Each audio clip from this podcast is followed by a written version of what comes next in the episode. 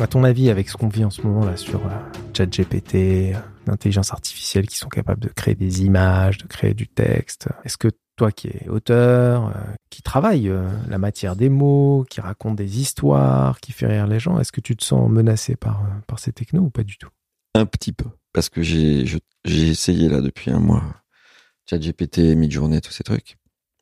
C'est ça me donne le même effet qu'un Minitel euh, qui se la pèterait un peu, quoi, qui se prendrait pour Amazon.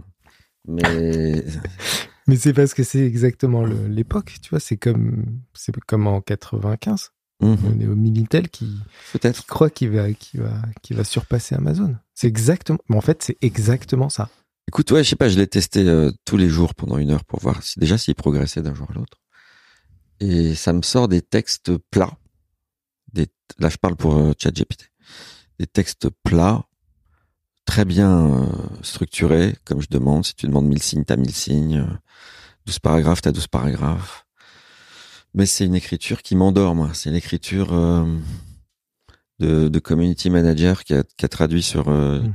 sur Google, quoi. Et voilà, donc tu as des textes euh, de base. Et je suis effondré que les gens s'extasient de ces textes de base. Euh, Peut-être parce qu'il n'y a plus la culture et le recul pour voir que ce sont des textes de base. Et alors, sous prétexte qu'il n'y a pas de faute d'orthographe, c'est déjà un truc de, de fou, quoi. Ils sont là, waouh! Et qu'effectivement, ça sort en trois secondes. Ça, c'est assez impressionnant. Tu te dis comment c'est possible. Donc, le inquiet en, en remplacement de d'auteurs, de, de talents, je crois pas. En revanche, c'est un super outil. Je m'en suis servi. Je m'en suis servi pour, servi pour des trucs de base. C'est-à-dire de réorganiser des idées que j'avais oubliées, euh, des argumentaires que j'avais peut-être oublié deux, trois idées. Euh, je me suis fait un séjour à Madrid, je l'ai, je l'ai, je l'ai fabriqué sur, euh, sur GPT-3, quoi. Ça, c'était assez hallucinant. C'est-à-dire, bah, j'ai dit, euh, trouve-moi les 10 trucs à faire en 3 jours à Madrid. Ah. Et il m'en a sorti 10. J'ai, dans la foulée, ça que j'aime bien, c'est qu'il retient. Je lui ai dit, sors-moi 10 autres. Il m'en a sorti 10 autres. Après, je lui le- les 5 endroits meilleurs, les mieux pour le shopping. Et puis, les, les 10 meilleurs restaurants de Madrid. Et puis, les trucs que j'aurais oubliés. Et j'ai eu trois pages sorties de ouf, quoi. En 5 minutes. ouais, c'est un super Google. C'est-à-dire que. C'est un super Google. Mais, mais en- il y a plusieurs choses dans, dans ce que tu dis qui, moi, m'interpellent. D'abord, euh, le fait que tu dis en gros, euh, ça n'a pas de style, quoi. Ça Mhm. ça a aucun style littéraire. euh.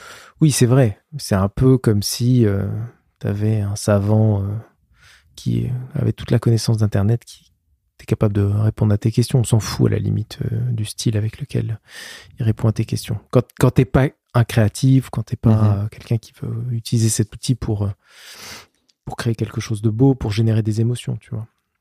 Donc déjà, il y a cet effet magique, les gens euh, qui s'extasient devant une machine qui leur parle en faisant aucune faute d'orthographe, aucune faute de grammaire, en ayant un phrasé qui s'apparente à celui de l'humain. Mais, mais déjà en termes de service pour euh, bah, aller naviguer dans la connaissance euh, globale de manière euh, extrêmement simple au travers d'une interface qui est plus une conversation, c'est déjà extraordinaire. Donc Oui, c'est oui. normal que les gens s'extasient, tu vois. Non, je suis d'accord. Il y a des aspects extraordinaires. Et puis là où je suis pas complètement d'accord avec toi, c'est sur la dimension créative du, du bousin. Mhm. Pour avoir travaillé un peu avec euh, l'API et pour euh, commencer à, essayer d'imaginer ce qu'on pourrait en faire demain, euh, on est capable de demander, par exemple, en entraînant la machine avec des données massives. En gros, tu as par exemple des interviews de quelqu'un qui a l'habitude de s'exprimer sur un sujet et d'une certaine manière, en racontant des histoires à chaque fois, ou en donnant un certain type d'exemples, ou en ayant des tournures de phrases particulières. Mhm. Si tu as assez de données et que tu entraînes la machine, tu la fine-tune, tu peux reproduire une sorte de clone euh, de la personne, comme si tu crées une conversation avec ce clone, et tu as, tu as vraiment l'impression parfois des mêmes tournures de phrases, les mêmes sujets qui ressortent, les mêmes, les, mêmes mots, les mêmes termes, euh, les, mêmes façons de s'exprimer. Donc on peut, on peut commencer, hein, je dis bien commencer, hein, qu'on est au tout début de, de l'histoire. D'ailleurs, euh, ChatGPT utilise un, un algorithme qui est la version 3.5, quand on fine-tune, on peut pas utiliser le même algorithme. Il est, pas disponible. Donc on est obligé de redescendre à la version 1, qui est, vraiment basique. Mais quand même, on commence à voir qu'on est capable de donner une couleur au texte. De la même façon d'ailleurs qu'avec Midjourney. Midjourney, tu, tu demandes à Midjourney de, de générer un tableau à la manière de Munch, à la manière de Klimt, à la manière de peu importe. Ben, il est capable de te donner des, des résultats qui ressemblent, tu vois, avec un style particulier. C'est pareil avec le texte. On, arrive quand même à, mais on est au tout début là. Je suis d'accord avec toi. On est tout, tout, tout, tout début. Et comme tu le dis toi, c'est à la manière d'eux ou les mêmes trucs, les mêmes textes, le même style que quelqu'un que tu as analysé avec des données. Et moi, c'est toujours la, même chose. J'ai l'impression qu'on on utilise le passé pour vaguement faire un truc au présent. Hmm. Et même, de toute façon, je le, ça, je le pense même de l'analyse des données en général. Tu analyses les données, tu analyses le passé et tu, tu, tires des conclusions. Et donc là, c'est pareil avec le texte. Tu vas le gaver de Marcel Proust pendant, pendant trois mois mmh. et tu vas faire waouh, il écrit comme Marcel Proust. Bon bah ok, il écrit comme Marcel Proust. Et, et, qu'est-ce qu'on fait de la, du reste? Qu'est-ce qu'on fait de l'avenir? Qu'est-ce qu'on fait des prochains textes et des prochains auteurs? Donc ouais, c'est génial. On a une super machine à faire du Klimt ou du Munch en moins bien, en, sans intention, sans angoisse, sans problème. Génial. On a des copistes des tricheurs, des plagieurs, des arrangeurs. C'est tout un tas de trucs du passé. C'est ça qui, à la fois, m'ennuie et ne m'inquiète pas du coup. Parce qu'il va falloir quand même la réalimenter, cette machine. On peut pas se dire que la vie est terminée, que maintenant on va utiliser tout le, tout le savoir du passé, le mettre dans les machines et se faire des, des copier-coller euh, mieux ficelés en trois secondes. Il va bien falloir réalimenter avec de la pensée et de l'écriture et du mmh. style. Moi, je suis pas inquiet qu'un type écrive comme moi, comme moi, s'il arrive à trouver un style. Et alors, qu'est-ce que ça, on fait quoi de ça? Et c'est pourquoi faire Et c'est moi qui vais rentrer un truc dans le chat GPT-3 en lui disant écris comme moi. Ça me fera des vacances. ouais, pourquoi pas. Mais alors, du coup, je vais perdre du temps à, donner les instructions, à lire, à corriger, à trouver ça.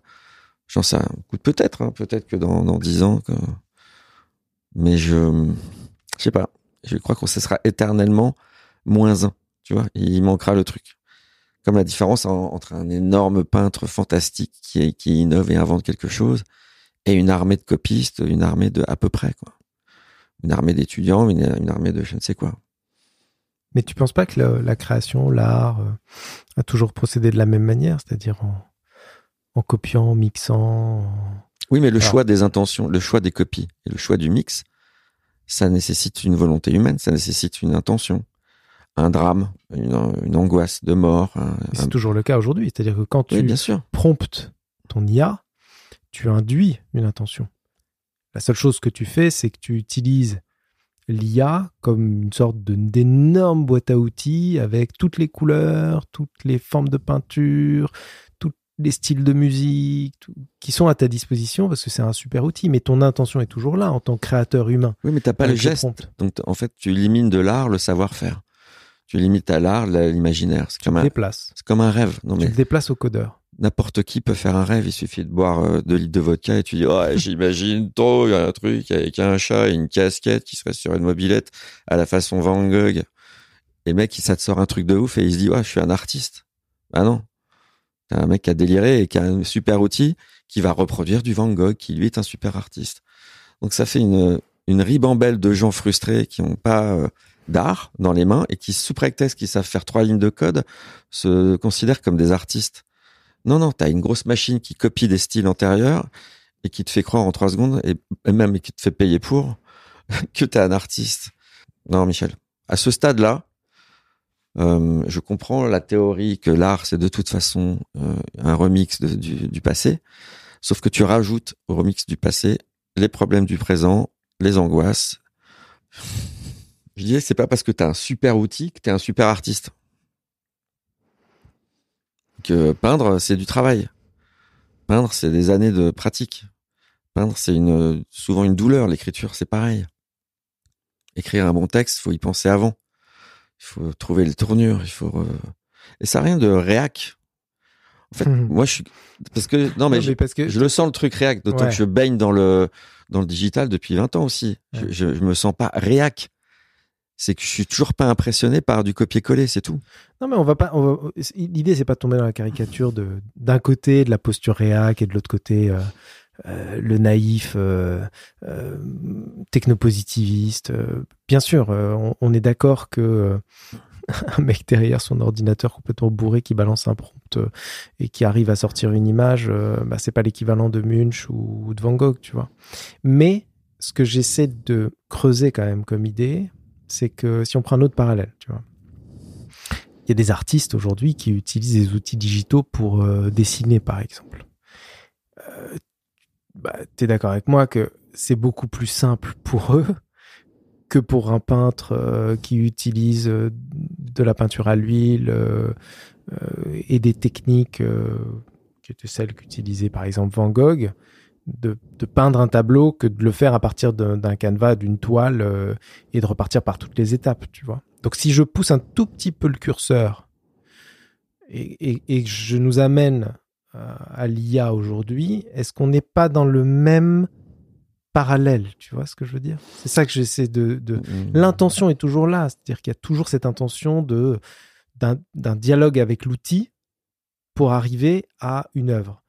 Aujourd'hui, il s'avère que l'outil te permet d'aller beaucoup plus loin. Cette IA te permet très vite d'avoir des choses qui sont concrètes et qui apparaissent. Pour autant, c'est pas le premier jet qui va faire l'œuvre. Peut-être que euh, le travail autour du prompt, c'est-à-dire cette phrase, cette fameuse requête qu'on donne à l'IA, ces allers-retours qu'on fait avec l'IA, ces modifications qu'on fait en dialoguant avec l'IA, eh bien, c'est proprement ce travail de l'artiste de la nouvelle génération qui me semble-t-il est intéressant à, creuser. Je dis pas que voilà, c'est je dis pas que c'est voilà, c'est Non mais tu as raison, il y a peut-être euh, une nouvelle forme d'art, nouvelle génération de feignasse, c'est-à-dire que Non mais c'est vrai, mais c'est pas grave. Mais de tout temps. que n'ayant ayant arrêté de lire et ayant arrêté d'écrire, désormais, ce qui compte c'est l'histoire qu'ils ont dans leur tête. Et ce qui est génial, c'est que maintenant il y a des outils qui peuvent faire de la peinture, de l'écriture et qu'on va limiter l'art à ta petite folie intérieure. Pourquoi pas? Il va peut-être y avoir un courant artistique de ça. J'en doute pas, de gens qui se considéreront artistes, de faire les meilleures photos sur mid-journée avec les meilleures requêtes en ayant mis euh, c'est du 4 tiers, euh, inspiré Pixar, euh, gros plan, hyper photoréaliste. Ils mettent 3 km de consignes avec des petits hashtags et ils sortent, ils croient qu'ils sont Van Gogh. Ils te mettent un NFT par-dessus, ils te le vendent 12 millions et ça y est, c'est... Mmh. Et voilà, moi ça me fait marrer, c'est tout mais parce que j'ai une vision de l'art très perso qui est euh, un tout petit peu de souffrance, beaucoup de travail, euh, de la technique, de la technique. Quand on enlève de la technique à l'art, il reste pour moi un vieux délire de, de mec bourré quoi.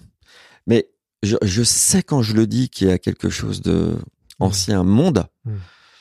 Et ça me, à la fois ça me m'ennuie pas du tout parce que je suis assez persuadé que l'art, vraiment la création, euh, c'est une forme d'un. Il manque, il faut une intention humaine, hmm. une intention, c'est-à-dire tout un passé, tout un futur, tout un tout un drame que tu as vécu le matin, tout ça, et que la machine, elle va se rapprocher de ça.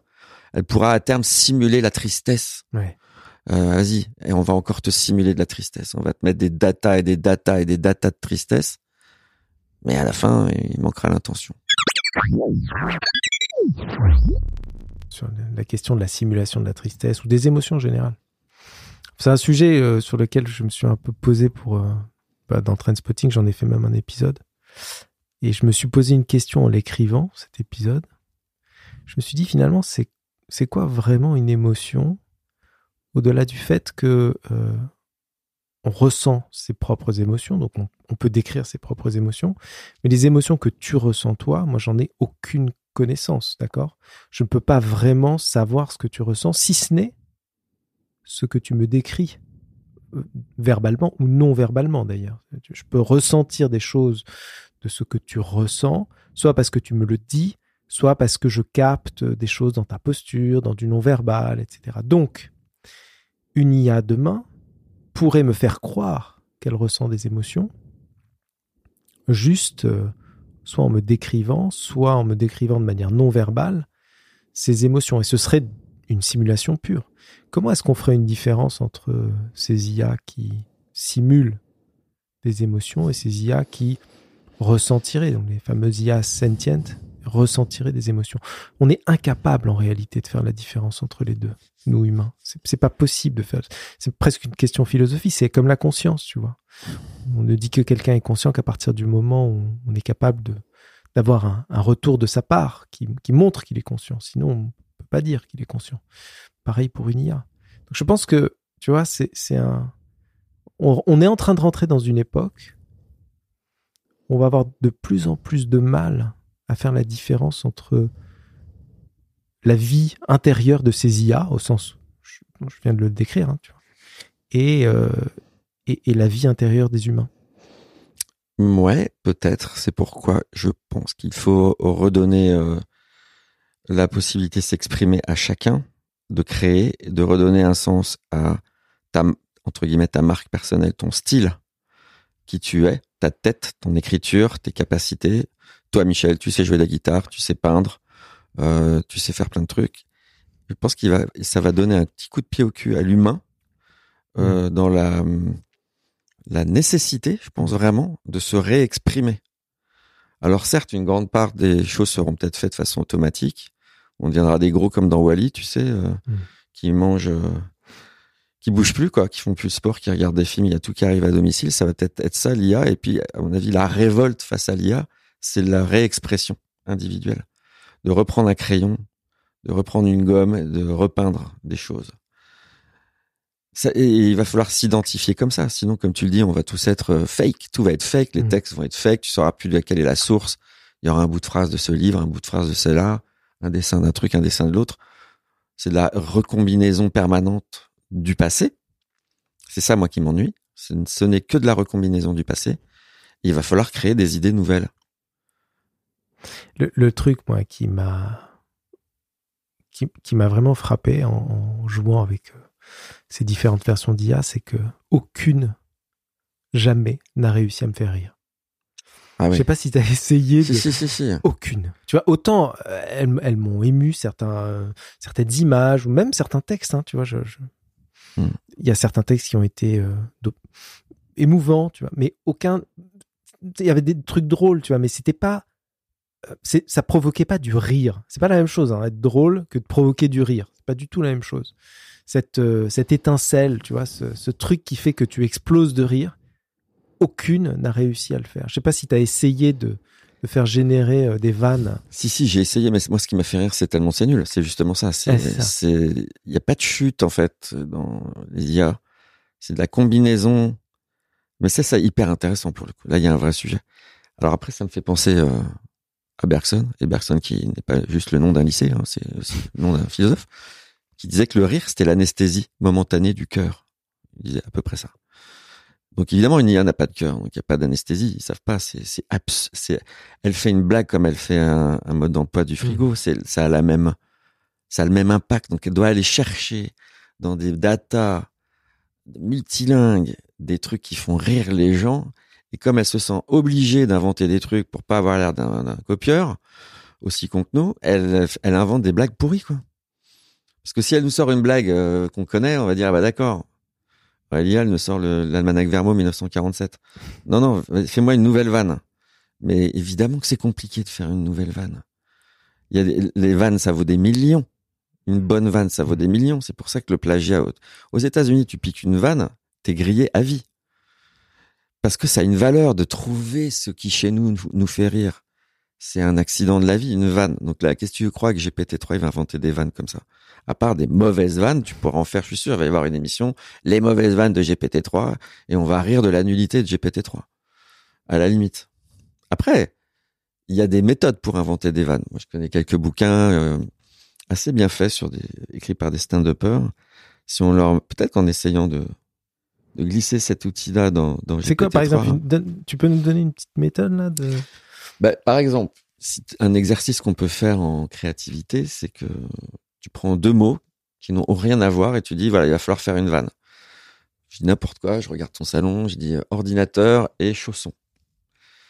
Tu prends le mot ordinateur, tu le mets sur euh, ton, ton PowerPoint et tu fais des autour, tu mets tous les mots auxquels tu penses quand tu as ordinateur. Donc par exemple clavier, souris, informatique, internet, disque dur, plantage, ainsi de suite. Tu fais pareil avec chausson. Donc euh, nuit, euh, ainsi de suite. Et si tu vois, par exemple, qu'il y a des mots qui se rapprochent, tu sais que là, il y a une vanne possible. Là, on l'a. par je- exemple, je- bah là, je l'ai pas fait euh, jusqu'au bout, Ouais. donc euh, j'en sais rien, mais j'en sais pas. Donc chaussons, euh, insomnie, nuit, euh, dormir, vieux, bon, ok, ordinateur, bah, peut-être le mot est vieux, j'en sais. Bon, c'est compliqué. Tu vois, c'est compliqué. Mais Mm. si- et si tu trouves pas au premier rang de, de cet exercice, tu, tu continues. Tu Mm. prends chaque mot que tu as mis autour du premier et tu refais un des cercles de mots autour. En général, au bout de deux ou trois max, tu as un point de convergence entre chausson et ordinateur. Et c'est là que tu peux commencer à réfléchir à une vanne. Ouais, c'est quoi la différence? Ah, tu comprends. Tu peux créer autour de ça parce qu'il y a un point commun. Donc ça, à la limite, tu peux peut-être te tenter de... Ça, ça, ça se code. Hein. Oui, ça se code. Je sais, j'ai vu ta tête de filou. tente-le, tente-le. Ouais, et ça peut être marrant à faire. Mais après, une fois que tu as trouvé les points de comparaison, faut trouver la méthode pour trouver la. Et ce qu'il y a, c'est que nous, l'humain, on le sait en un dixième de seconde, les comparaisons, les liens. On a, on a, on a 30, 40, 50 ans de, de, de passé. L'IA, il va falloir qu'elle s'accroche pour trouver l'influence de chaque mot, de chaque truc sur ce que ça peut faire rire dans la vie. C'est, chaud, quoi. Peut-être on y arrivera, mais j'ai du mal à le croire. Mais pourquoi pas Il y a un autre truc avec l'humour euh, qui est très très difficile à, à craquer, c'est le fait que il me semble que l'humour ça touche à l'intime. C'est-à-dire que tu- pour faire rire des gens, il y a, il y a quelque chose qui doit être de l'ordre de euh, leur vie intime, il me semble. Je sais pas comment l'expliquer, mais et, et ça, l'IA est incapable de, de comprendre ça ou de saisir ça. Mm. Euh, je sais pas si c'est clair. Si, si, c'est clair, mais c'est ce que je te, c'est ce que je te disais. Je pense que l'IA, en fait, c'est tellement scientifique, tellement mathématique, qu'il reste en dehors de ce, de ce champ-là tout le reste. C'est-à-dire tout ce qu'on a vécu. Les tristesses. Tu vois, si on fait, euh, dans, dans les mots que je prends, je prends par exemple enterrement. Euh, L'IA, elle va travailler l'enterrement. On va lui mettre ça. Elle va mettre euh, mort, église, euh, les mêmes que nous. Les mêmes mots que nous. Mm. Sauf que toi, quand je te parle d'enterrement, t'en as 15 en tête. Mm. T'as les parfums, t'as les douleurs, t'as les cris des gens, tu, tu sais à quel âge t'avais. Tu, tout ça, ça a déjà un univers de vie que l'IA n'a pas. Donc après, bon, tu vas simuler des univers de vie par rapport à toutes les datas d'univers de vie. Mais alors, donc à la fin, euh, fais ta blague, quoi. Tu vois ce que je veux dire? C'est, c'est, tellement, pour moi, la création, elle est tellement liée à la, bon alors moi c'est mon problème, mais à la mort, c'est-à-dire qu'il y a une forme d'urgence à dire, à penser des choses différentes, à, à se, à se réinventer chaque matin. Il y a, une- il y a un besoin que dont l'IA n'a absolument pas euh, conscience. Il n'y a pas cette poussée. Il y a euh, pas de poussée de rien. Mm. Et puis, il y a un deuxième truc, c'est que moi, une IA qui me fait une vanne, elle a intérêt à être super drôle. hein. parce que je sais que c'est une IA. Alors après, il y a aussi, euh, quand on saura pas, comme tu dis, euh, du fait que, tiens, ah, bah, tu t'as rigolé, bah, c'était une IA. D'accord. Bon, tu vois. Mais, a priori, là, maintenant, là, quand je regarde les, les, les textes de GPT-3, je suis hyper difficile, hein, parce que il y a quelque chose inconsciemment qui se dit, vas-y, vas-y, je t'attends, ma poule. Écris-moi un truc, là. C'est quoi ta vanne? C'est On est chaud, de hein. plus en plus difficile.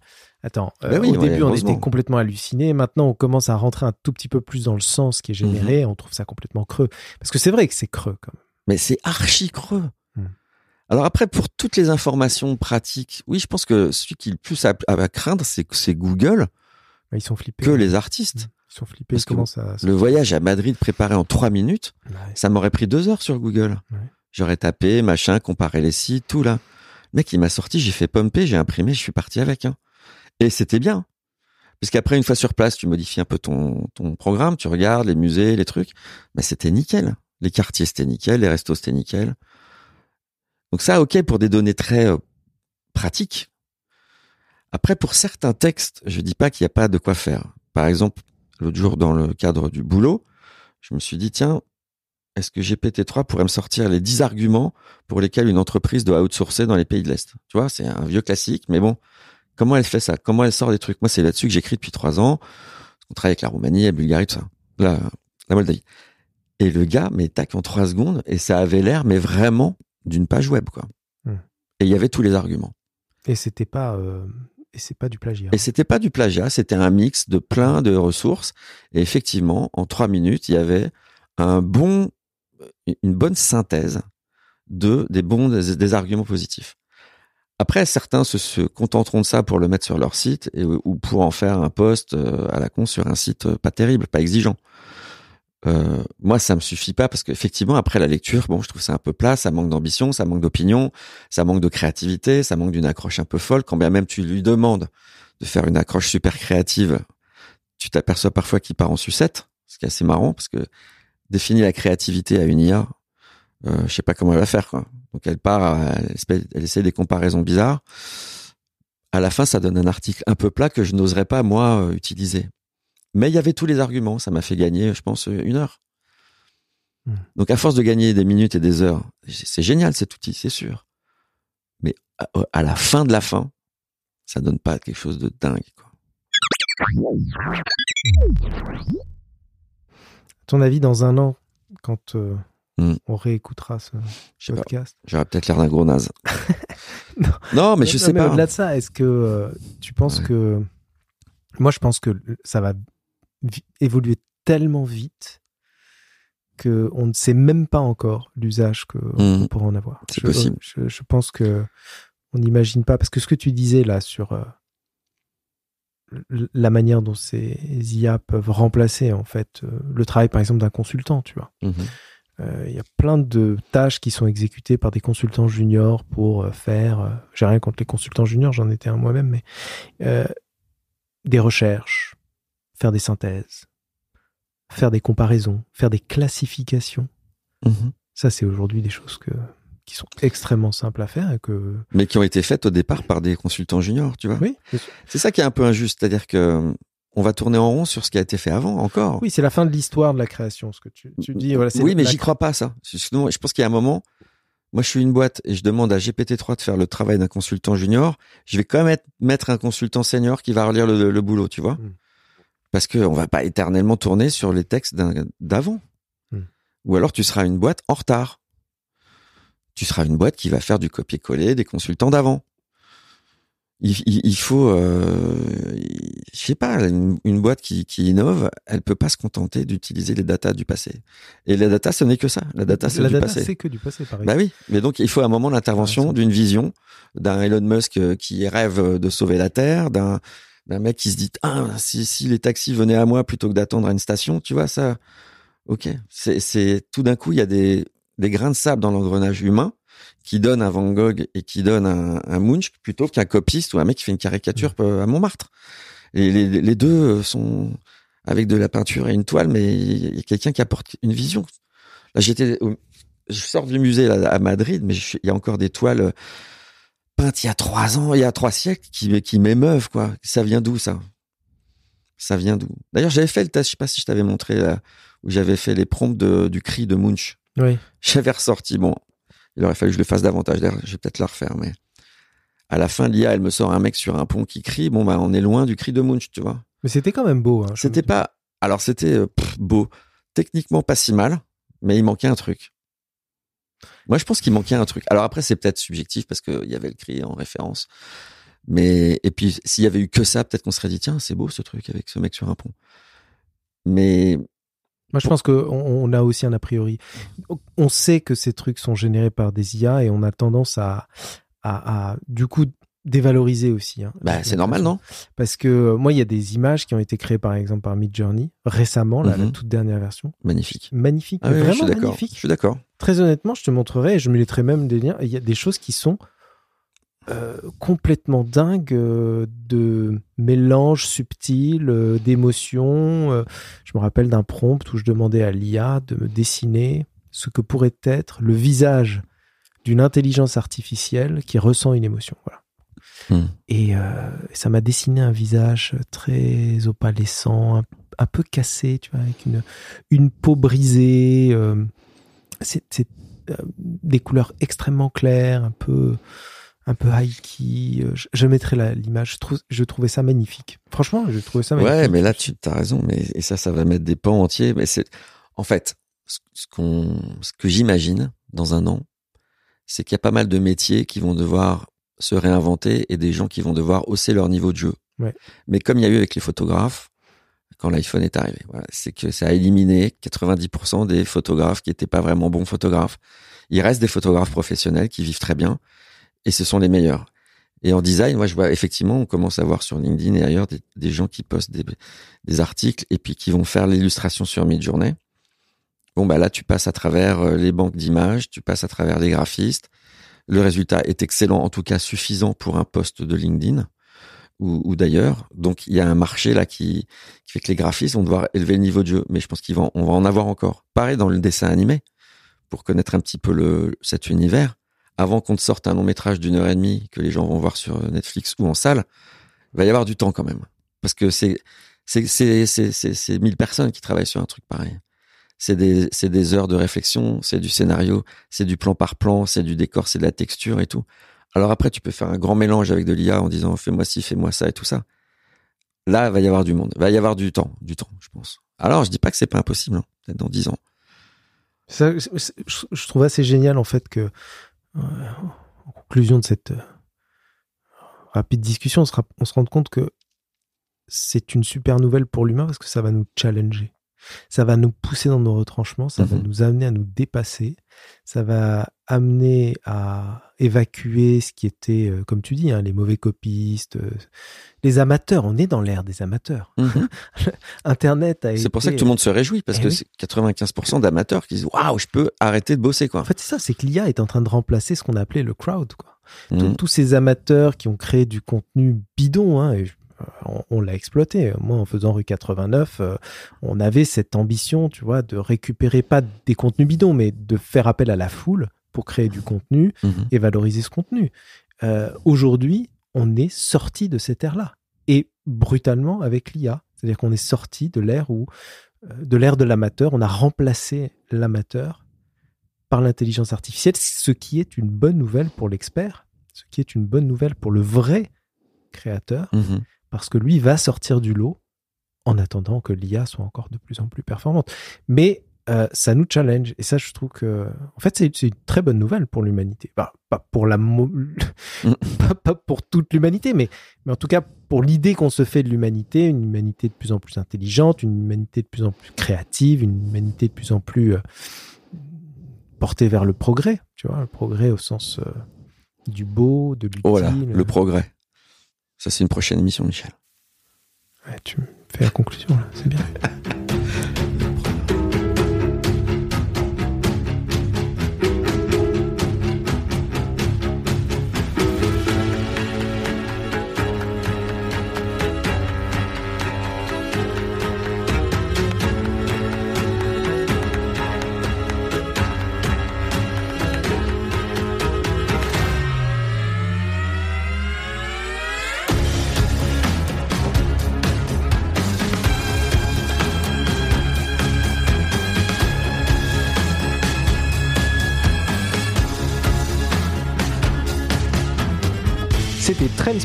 Si vous avez aimé l'émission, n'hésitez pas à mettre des étoiles et un avis sur vos plateformes préférées et vous abonner au programme pour être averti dès qu'un nouvel épisode est diffusé.